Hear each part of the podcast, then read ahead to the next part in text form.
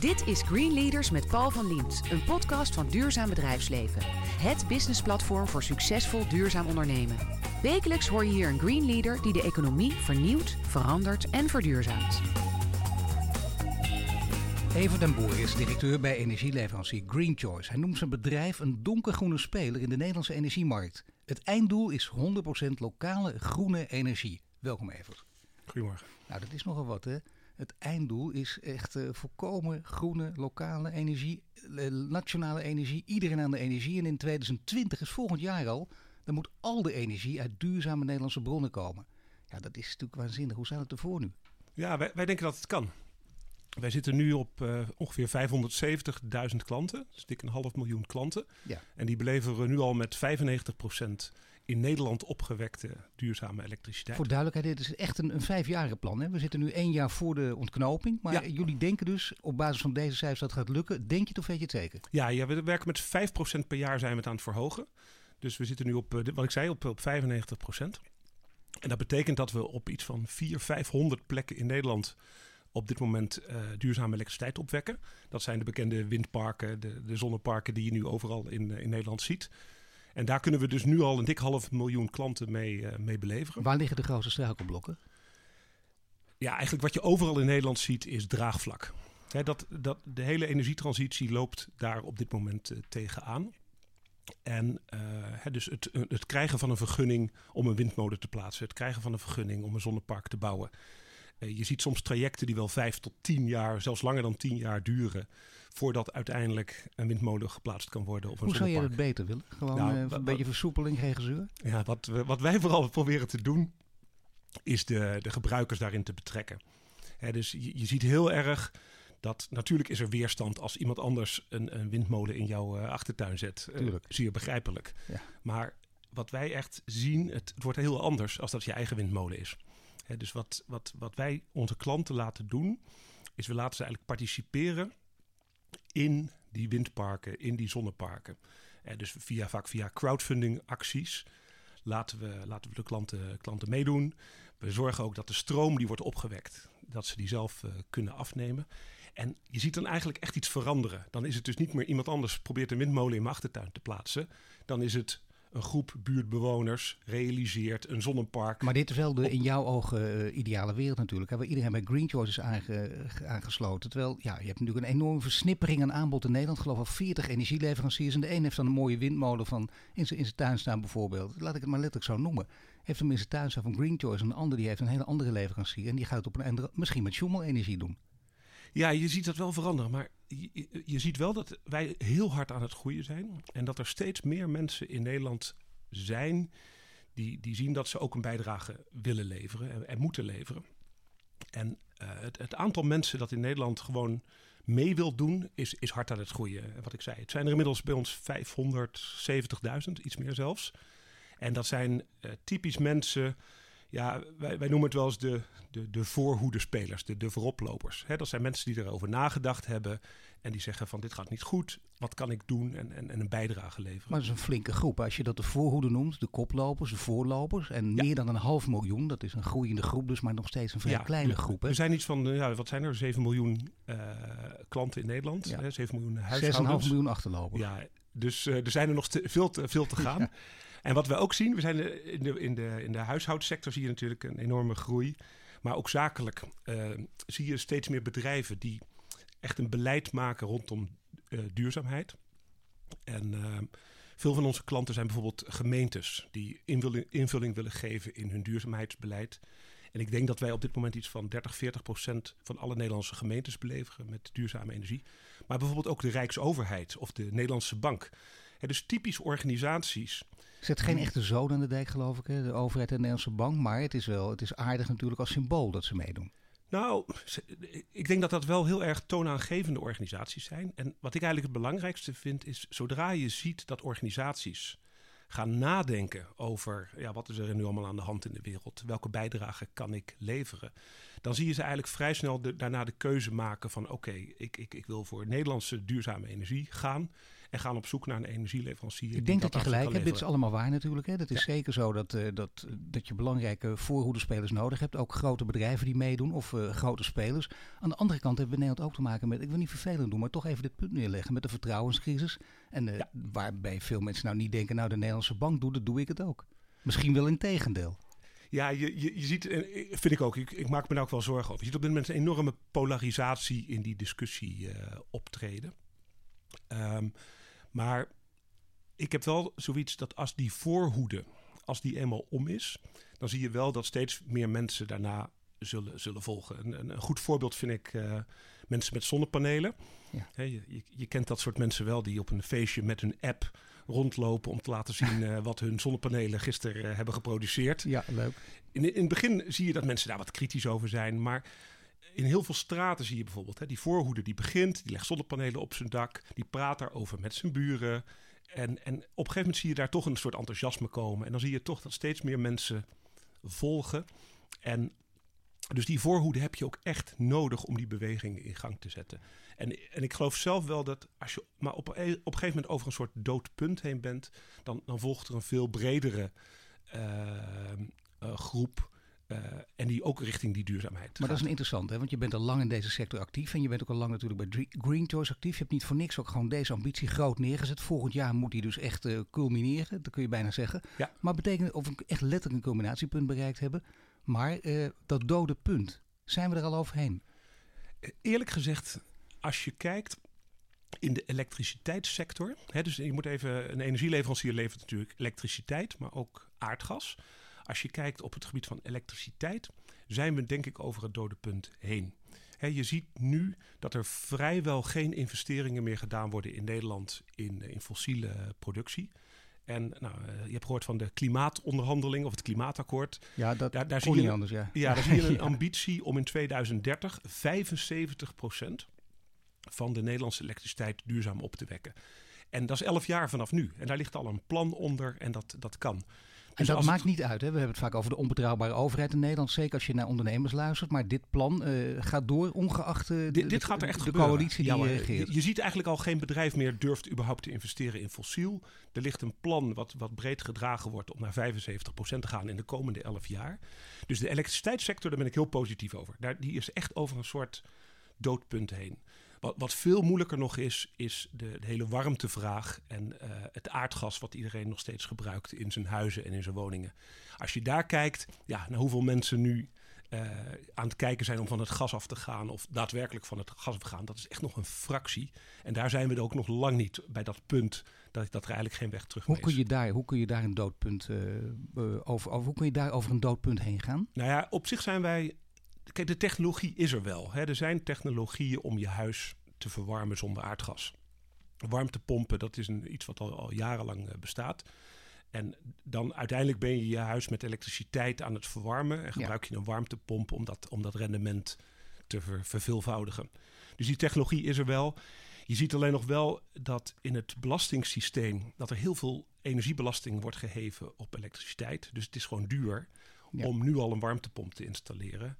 Um, en, maar daar wordt ook over gesproken om de, de, de energiebelasting van, van elektriciteit wat af te gaan halen. Zodat het ook economisch gewoon aantrekkelijker wordt. Nou, dat klinkt heel geruststellend, hè? zoals je nu zegt. Maar uh, dat weten we allebei. Daar is een fikse discussie over. Ja. Zeker in Nederland. Dan gaat het natuurlijk altijd toch over, over het geld. En krijgen we kortingen. Wat is Absoluut. het goedkoopste? Ja, ja, dus, dus, dus, dus wat ik zeg, aan, aan de, aan, om van het gas af te gaan, de hele transitie om van gas naar, naar elektriciteit te gaan, daar hebben we nog heel veel werk te doen.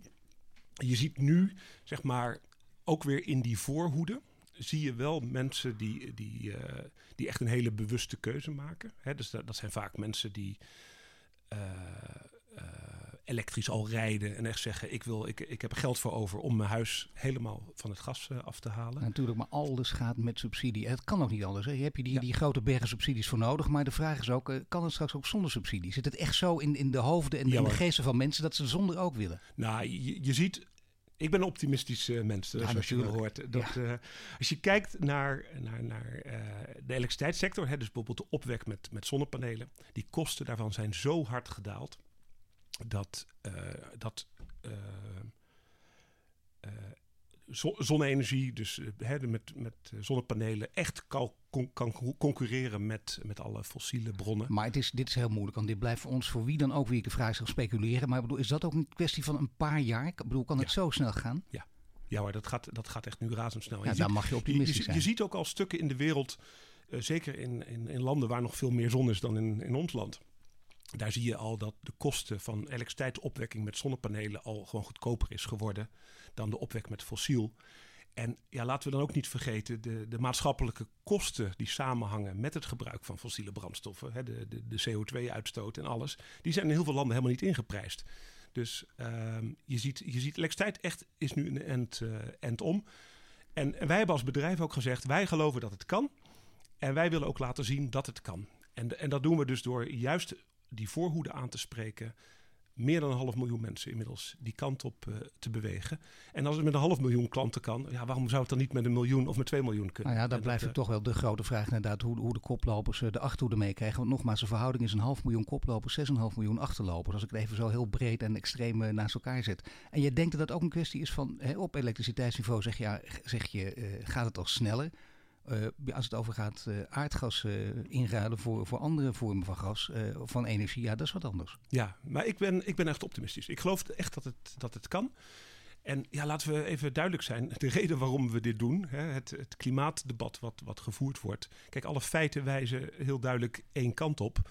Dus vroeg of laat gaat de wal het schip ook gewoon keren. Nou, laat ik en hebben geen andere noemen, keuze. Want, ja. geen andere keuze wil zeggen, hoe maak je mensen daar letterlijk warm voor in alle opzichten?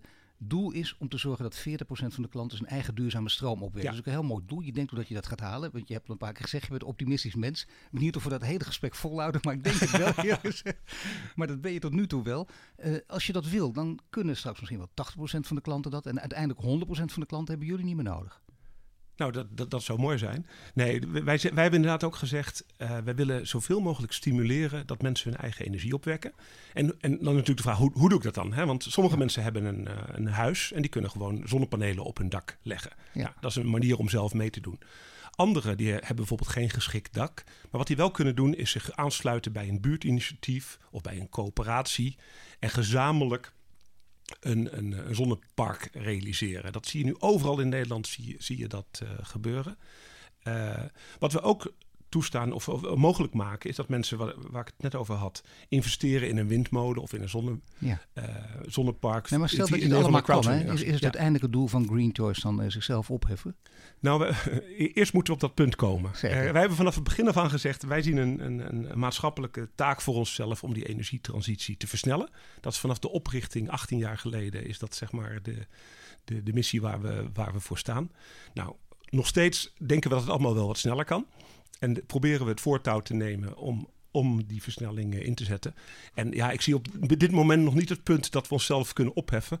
Want er, nee. we zijn nog wel een aantal jaren weg voordat inderdaad 100% van onze maatschappij op duurzame energie draait. Dan speelt er nog iets. Ik noemde dat in het begin van, uh, van ons gesprek al, uh, Schumel-energie. Ja. En uh, ja, dat is ook, je kunt een beetje, je kunt al de, de boel gaan, een beetje groen, groen gaan wassen. Ja. doen alsof er niks aan de hand is. Kijk eens even, een, een mooie sier maken. Ja, met, met verkeerde bedoelingen. Ja, ik, dat wil ik graag even uitleggen. Want ik denk dat dat voor veel luisteraars lastig is. Um, Schumel-energie wordt ook wel gebruikt als term voor het importeren van duurzame energie uit het buitenland. En daar krijg je dan een certificaatje voor. Ja, het voorbeeld wat ik altijd gebruik, vooral in Scandinavië hebben ze heel veel waterkrachtcentrales. En die mensen die daar wonen, die nemen gewoon de stroom af van die, uh, van die, van die centrales daar. Maar er is op een gegeven moment een handel ontstaan in certificaten. En kon Nederland kon dus voor echt een, misschien 1 of 2 euro per huishouden kon je certificaten kopen en dan zou jouw stroom zogenaamd uit Noorwegen of uit Zweden ja. komen. Nou, wij hebben gezegd dat is allemaal leuk, maar het levert gewoon geen bijdrage aan de verduurzaming. je betaalt 1 of 2 euro en dan ben je zogenaamd, heb je groene stroom.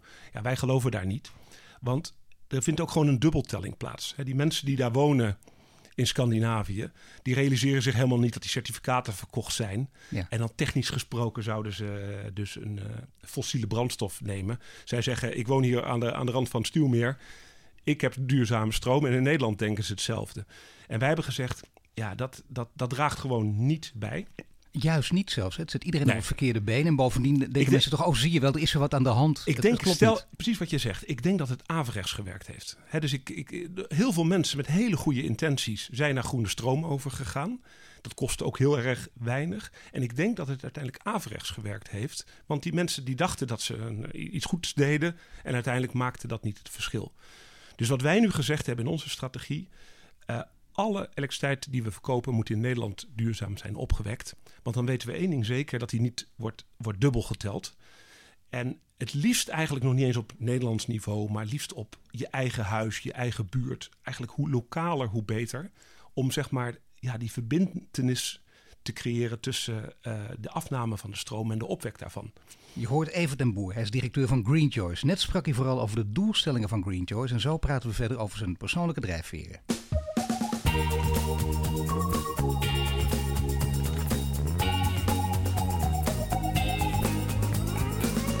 Bij mij in de studio Evert den Boer, directeur van Green Choice. Net sprak hij over de ambities van Green Choice. Nu praten we verder over zijn achtergrond.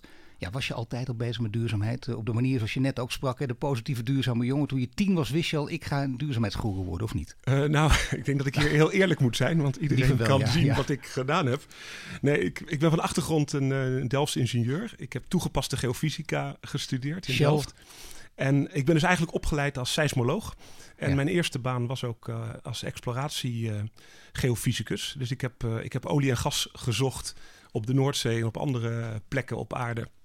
Als mijn eerste baan. Dus eh, nee, ik kan niet zeggen dat het vanaf, eh, vanaf mijn eerste dag eh, in, mijn, in mijn DNA heeft Nee, je zegt, ik, ik riep al meteen Shell, maar dat is ook, daar heb je ook gewerkt. Ja, de, in die Maar, wil- tijd. maar wil die als je vijf, zes, zeven jaar bent, laat ik zeggen tien jaar bent, dan wil je toch iets heel anders. Dan wil je, dan wil je bergbeklimmer worden of voetballer worden of weet ik wat, maar in ieder geval niet Nou, geen seismoloog. Dat, nou, het grappige was, toen ik 18 was, of wanneer je voor die keuze staat, wou ik maar eigenlijk maar één ding. Dat was avontuur en naar het buitenland. Kijk, En juist eh, de opleiding die ik gevolgd heb, wist je één ding zeker. Je gaat internationaal werken en je gaat op de gekste plekken op aarde eh, terechtkomen. En eh, ja, toen ik afstudeerde in 1996, kreeg ik de kans om bij, om bij Shell te gaan werken. En heb ik inderdaad olie en gas gezocht. Zelfs nog zeer controversieel, ook al in die tijd onder de Nederlandse Waddenzee. Heb ik toen zitten kijken. Zo. Dus ja, en een ommekeer plaatsgevonden in je leven. ja, er heeft zeker iets gebeurd. En al, al zeg ik ook niks negatiefs. Want wa- wat, wat, er, wat Shell destijds, dat was de NAM destijds deed, was in mijn op tegen een compleet rechtvaardige eh, project. Daar werd verantwoord met de Waddenzee omgegaan. En ik sta er ook nog steeds achter. Het is niet dat ik me daarvan distancieer. Nee, of, dat is ook eh, heel netjes. Maar eh, eh, dat kan natuurlijk en er gebeurt dat in een leven. Maar Ja. het mooiste is natuurlijk, zeker voor zo'n gesprek als dit, dat er echt letterlijk iets gebeurt. Een letterlijke ommekeer plaatsvindt. Ja, ik denk dat, dat voor mij de ommekeer kwam eigenlijk veel later in mijn carrière. Ik kreeg de kans om naar, eh, naar Denemarken te verhuizen. Ik werd eh, verantwoordelijk voor eh, de sales bij Dong Energy, een, een Deens bedrijf. En eh, toen ben ik een jaar of zes, zeven geleden met mijn gezin naar Kopenhagen verhuisd. En ik denk dat daar echt het kwartje bij mij gevallen is. Want het eerste wat ik zag, zeg maar bedrijfsmatig, dat Dong Energy deed ontzettend goed. Dong maakt, bouwt offshore windparken en is daar wereldmarktleider in. En in eigenlijk de tijd dat de hele Europese energiesector op zijn gat lag, beurskoersen halveerden in die tijd, eh, was daar Dong. En die investeerde in duurzaam, in offshore wind. En die verdubbelde zijn beurswaarde. En was gewoon heel succesvol. Dus ik zag daar dat... Ja, de Missie en duurzame- handel gaan, gaan hier samen. Dat- dan ligt er ook echt een model, een economisch model aan ten grondslag. En dan wordt het ook interessanter. Ja, dus, dus, dus dat die duurzame bedrijven begonnen het gewoon veel beter te doen. Ik denk dat vanuit, vanuit professioneel oogpunt heb ik dat daar gezien.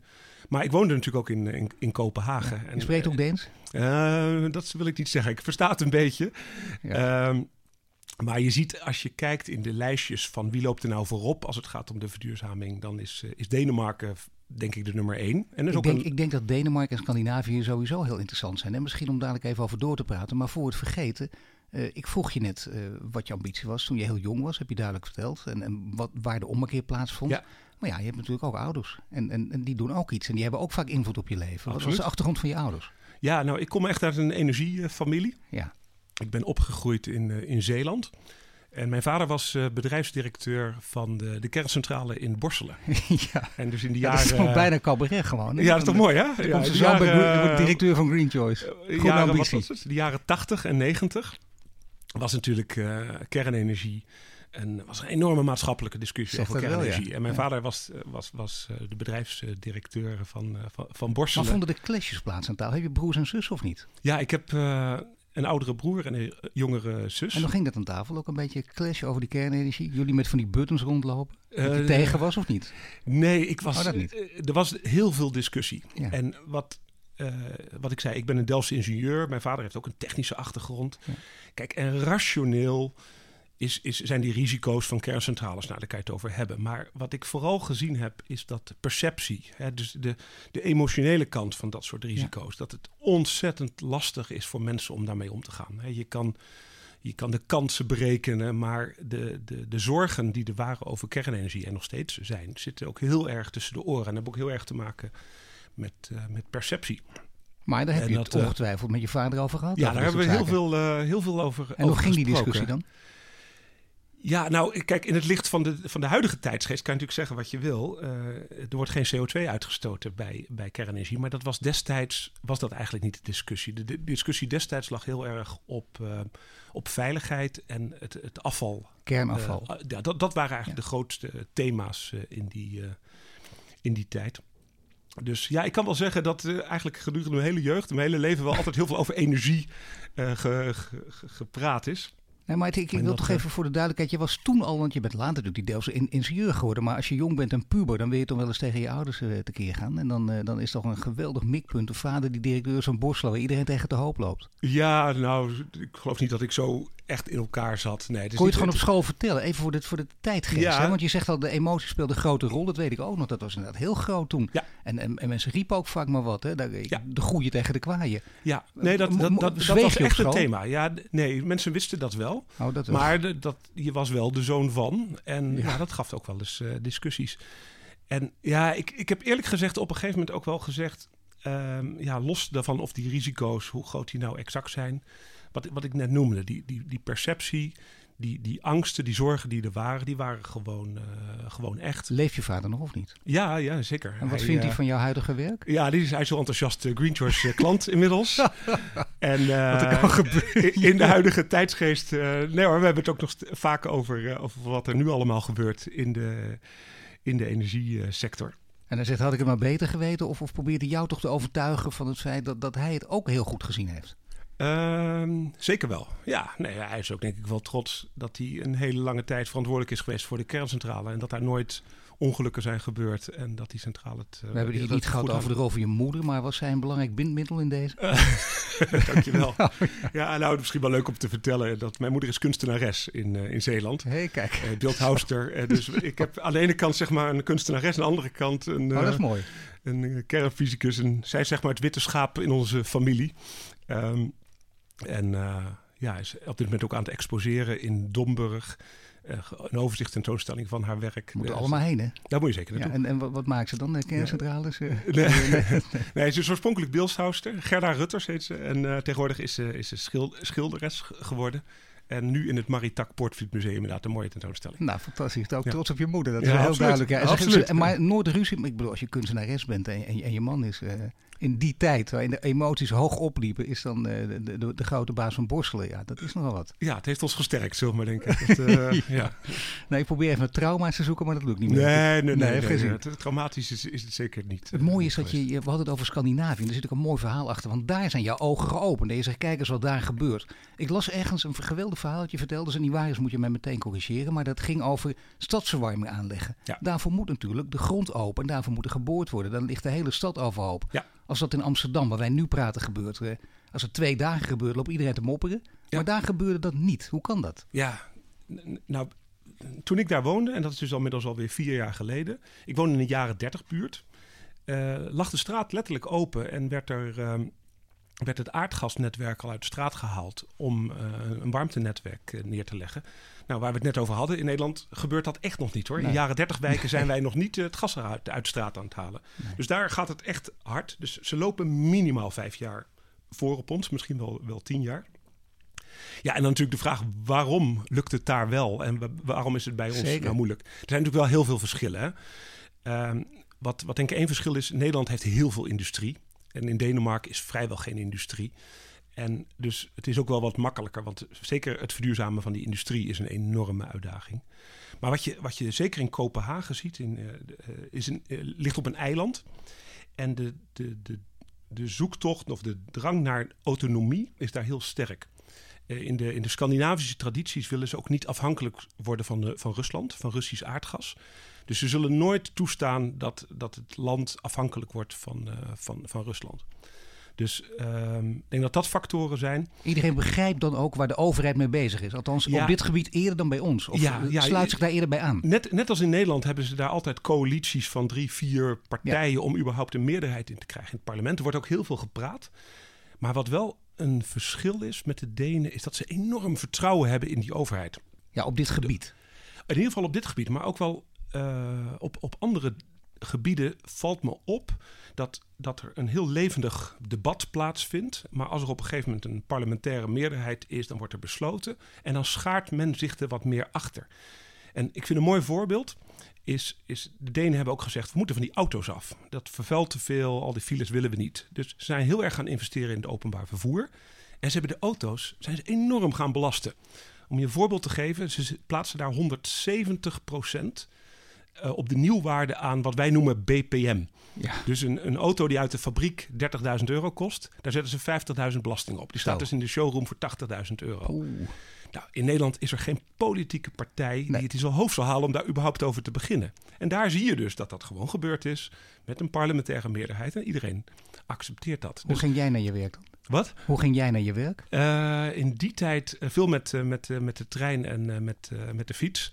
En ja. dat heb ik ook hier in Nederland heb ik dat voortgezet. Dus ik doe nu ook alles met de treinen, met de fiets. Maar ja, dit heeft, ik vraag het niet voor niks, heeft ook met, met, bijna met een stijl van leidinggever te maken. Want ik begrijp als ik bij jou zou solliciteren en ik zeg ik wil heel graag bij Greenjoys komen werken. Alleen ik woon wel ongeveer op twee uur afstand van het hoofdkantoor waar ik elke dag naartoe moet. En ik rij in een oude diesel, dan, dan neem je mij niet aan. Of zou je mij goed vinden?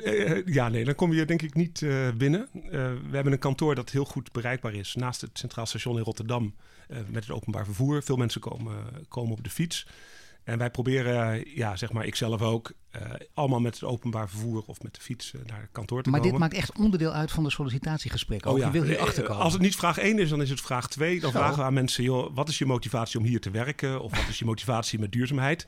En als jij dan niet een verhaal hebt waaruit blijkt dat je zeg maar, intrinsiek gemotiveerd bent, dat dat jouw drijfveer is om bij ons te komen werken, dan is de kans dat je wordt aangenomen is, is heel erg klein. Maar dat betekent voor, voor de directeur, dat betekent voor jou in dit geval ook dat je natuurlijk uh, het rolmodel moet zijn uh, dat, dat echt op de sokkel wordt gehezen.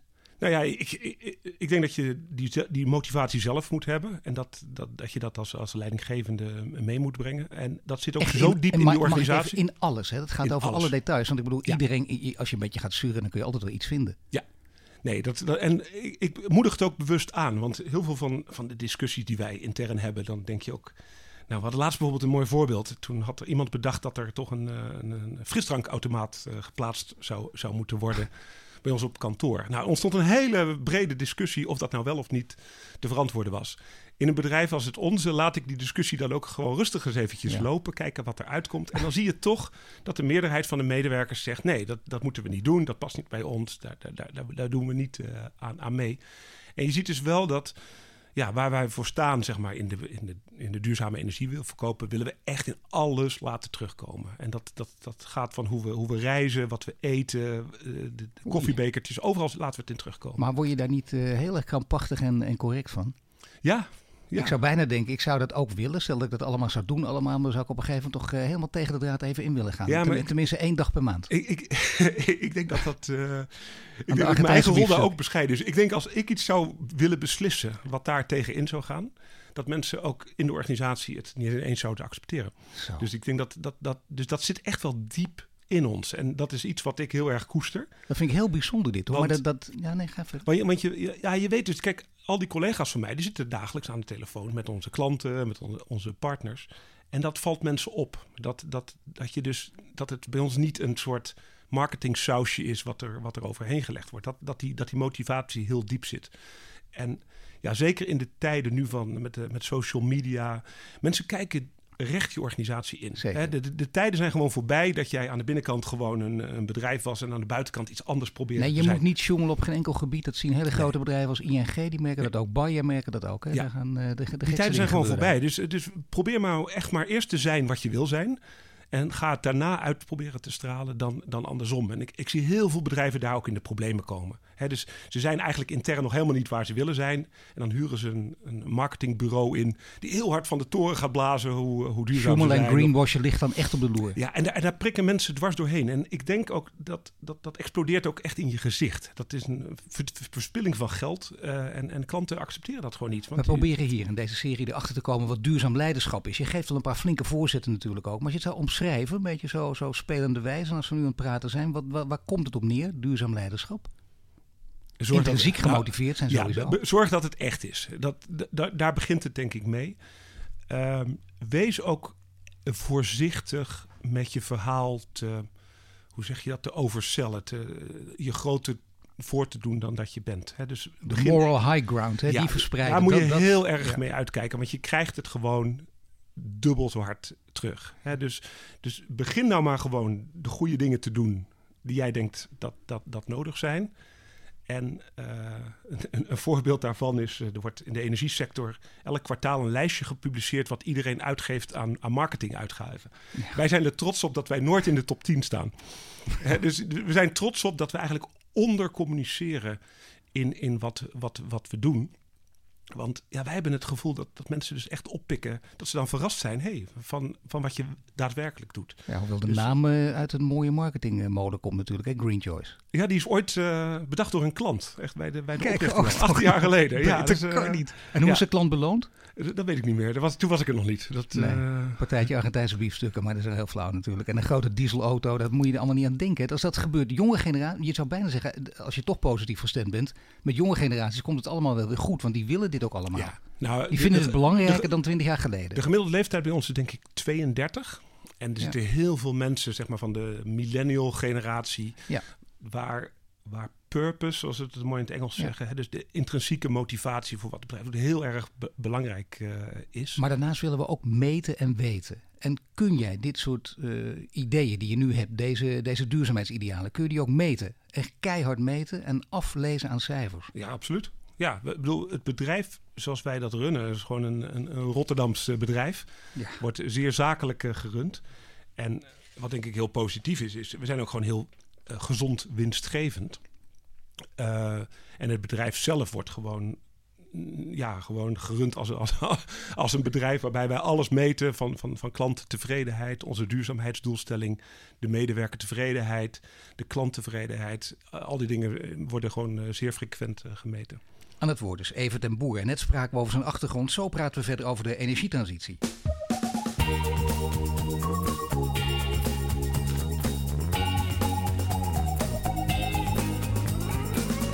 Bij in de studio Evert en Boer, directeur van Green Choice. Net spraken we over zijn achtergrond, nu praten we verder over de energietransitie. In een eerder interview met Duurzaam Bedrijfsleven zei je het volgende. De energietransitie kan niet alleen op morele gronden plaatsvinden. Er moeten ook gezonde economische modellen achter zitten. Komt er in, in het kort eigenlijk op neer wat we net bespraken. Het moet echt per definitie samenhangen. In hoeverre bestaan die gezonde economische modellen al? Ja, nou, is- ehm, laat ik zo zeggen, zeker in, aan, aan de groene kant, hè, dus de, de, de duurzame energiebedrijven, zie je een aantal initiatieven die echt proberen alleen maar op, op als een soort zendingwerker proberen klanten mee te halen. Ja. Vroeg of laat eh, is het geld gewoon op. Hè, drogen de subsidies op of, of dan kan je niet, eh, niet meer verder. Bovendien ergert mensen, die, veel mensen ergeren zich er ook aan zo'n boodschap. Want dat is dan toch de hoge priester die jou vertelt hoe het moet en die uitlegt dat jij, wat jij nog niet weet. Precies. En waar we het net al even over hadden. De kracht, denk ik, van ons bedrijf is dat we, dat we gewoon echt gezond winstgevend zijn. En dat we nu ook de financiële kracht hebben om echt te investeren. Dus wij, eh, wij bouwen nu heel veel eh, zonneparken. En dat gaat echt om, eh, om honderden miljoenen die wij de komende jaren gaan investeren in zon en wind in, in Nederland. En ja, alleen maar roepen hoe duurzaam je bent, als, als een soort persoonlijkheidskenmerk, ja, daar red je het niet mee. Je zal ook laten, moeten laten zien wat je dan daadwerkelijk doet om die transitie uh, te, te, te, versnellen. Dus die gezonde economische modellen bestaan al en die zijn zelfs zo sterk dat je ze kunt overplaatsen? Of misschien kunt zelfs laten kopiëren door andere bedrijven? Ja, ja nee, ik, ik, in, de, in, de, in de energiesector zie je nu eigenlijk dat alle bedrijven die tijdig hebben ingezet op duurzaamheid het gewoon het beste doen. Al die andere bedrijven die hebben enorme afschrijvingen moeten maken op hun, op hun fossiele uh, centrales of, of, of alles wat zeg maar niet, niet duurzaam is. En uh, ja, ik geloof echt dat, dat, dat de transitie getrokken moet worden door dit soort bedrijven die gewoon winstgevend uh, hun business kunnen ontwikkelen. Ja. Ik sprak eerder met uh, Ingrid Thijssen in deze reeks ja. van uh, duurzaam bedrijfsleven. En uh, in onze reeks van Green Leaders. En Ingrid Thijssen is, zoals je weet, de directeur van netbeheerder Alliander. Die heeft de volgende vraag voor je. Evert is als energieleverancier volop met duurzame energie bezig. Wij hebben ook samengewerkt aan de pilot voor prepaid energy. Dat is een service voor, voor mensen met wat wij dan noemen energiearmoede. Een heel belangrijk maatschappelijk onderwerp. Een ander belangrijk maatschappelijk onderwerp is hoe we de energievoorziening in de toekomst ook betaalbaar voor iedereen houden. En dat is mijn vraag aan Evert. Nou, wat is ja. jouw antwoord? Nou, dank je, dank je wel. Ja, er spelen natuurlijk een aantal dingen bij, bij de betaalbaarheid houden. En, en zeker uh, Ingrid Thijssen van, van Alliander, die lopen heel erg tegenaan dat er enorme investeringen gedaan moeten worden in het, in het netwerk. En uh, je ziet nu overal in Nederland zie je investeringen in, uh, in, vooral zonneparken, windparken. En die worden gepland, ja, niet automatisch op de plek waar Alliander ze, ze wil hebben.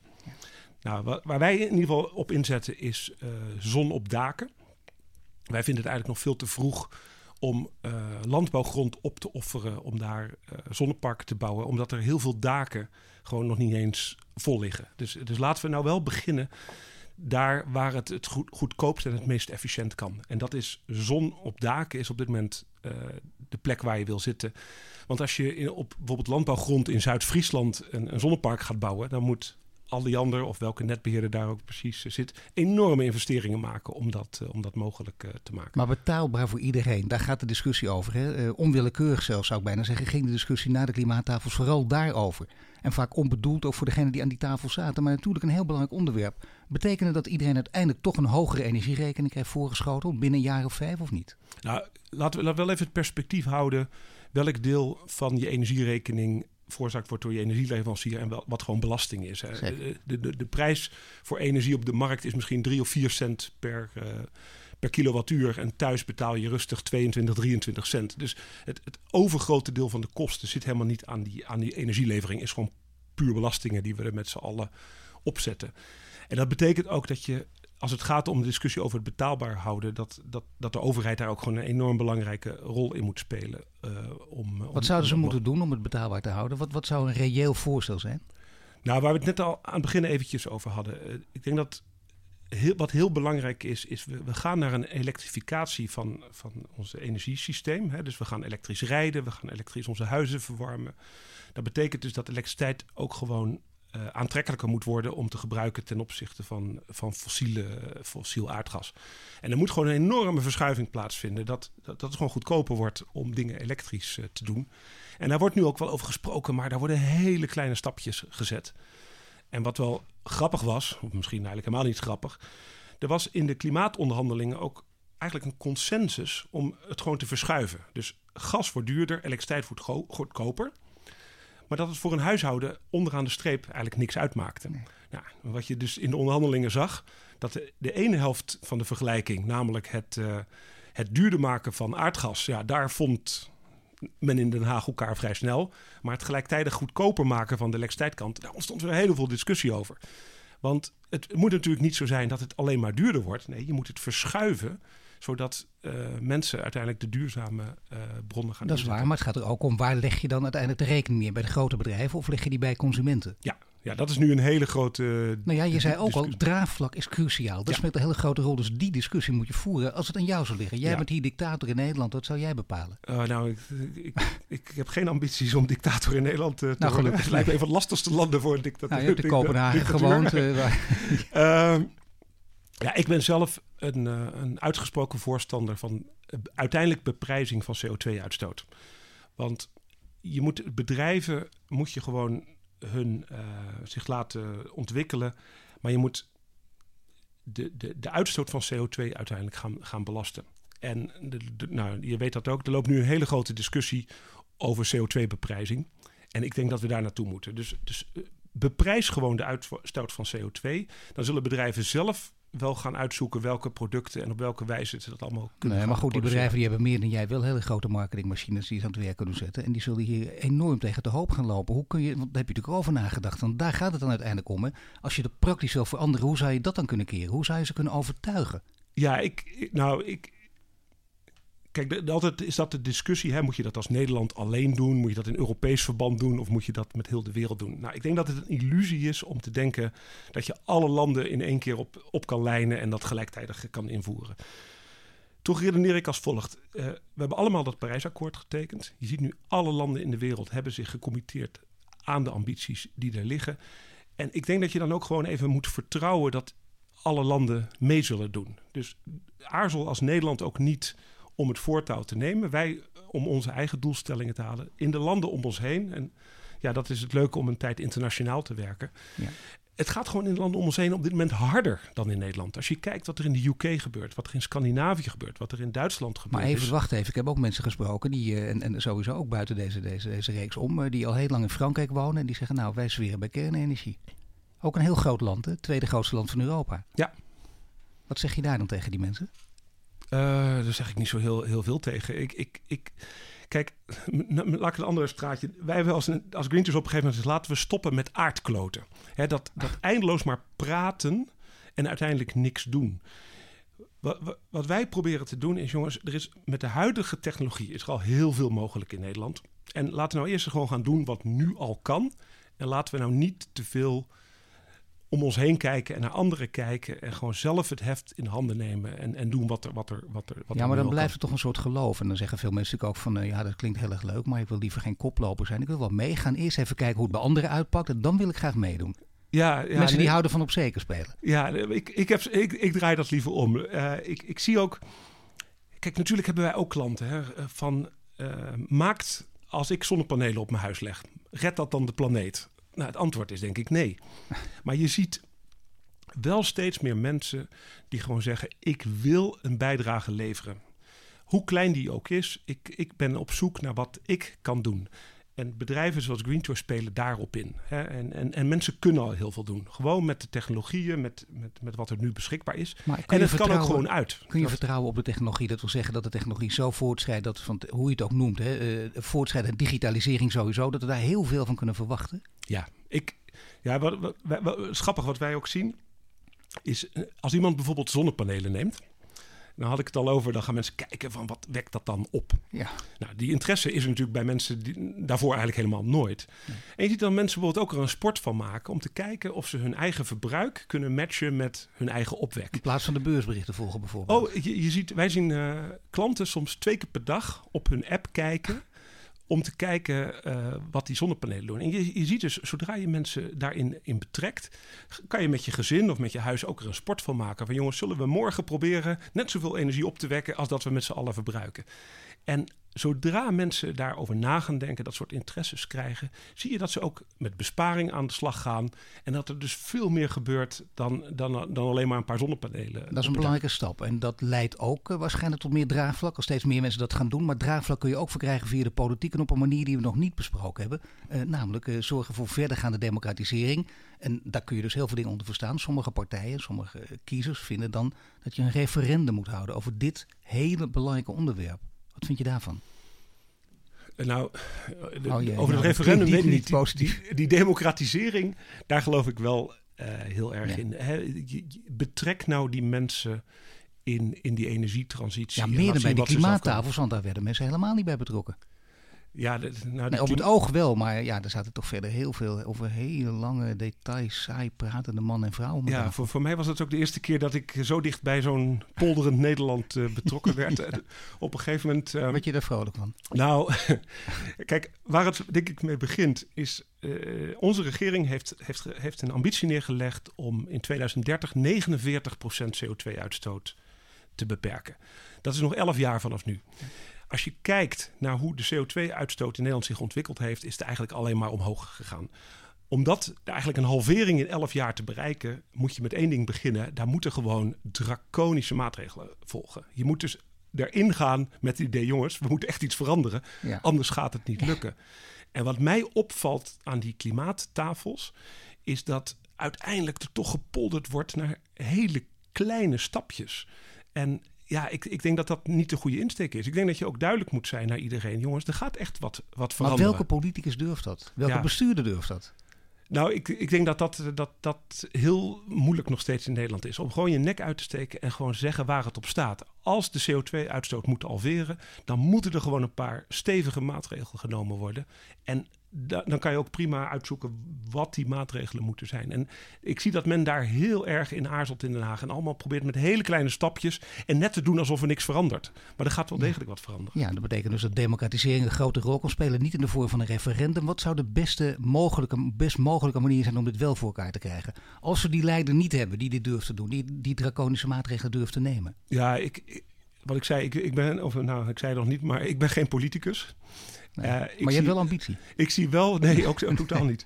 Nee, maar wat ik wel zie is eh, dat ook die mensen die heel dicht betrokken zijn bij die klimaatonderhandelingen en ook zien dat dat allemaal heel veel te langzaam gaan. Er is wel een sentiment aan het ontstaan in Nederland van mensen die zeggen, nou, het is allemaal best. Wat kan ik doen? En op die groep willen wij inspelen. En die mensen kunnen heel veel. Er zijn zelfs doen. mensen die, die niet zo geduldig zijn. En, en dat, echt, echt, dat zijn wij volgens mij allebei ook niet. hè. Want we willen gewoon dat wat dan ook in het leven snel gaat. Dat, dat idee heb ik gewoon als Ja. nu het praten zijn. Maar dat het vanzelf zich oplost, zeggen sommigen ook, met nieuwe generaties. Nou, en waarschijnlijk al één en misschien twee, maar dan is het ook zover. Ja, wat, wat grappig is, volgende week starten wij een, eh, een actie Daken Kraken. Zo. Is een campagne waar we ook mee op radio en televisie gaan. En wij horen zoveel mensen die ook gewoon zeggen, die, die fietsen door hun stad en die zeggen, ik zie al die daken en er liggen niet eens zonnepanelen op.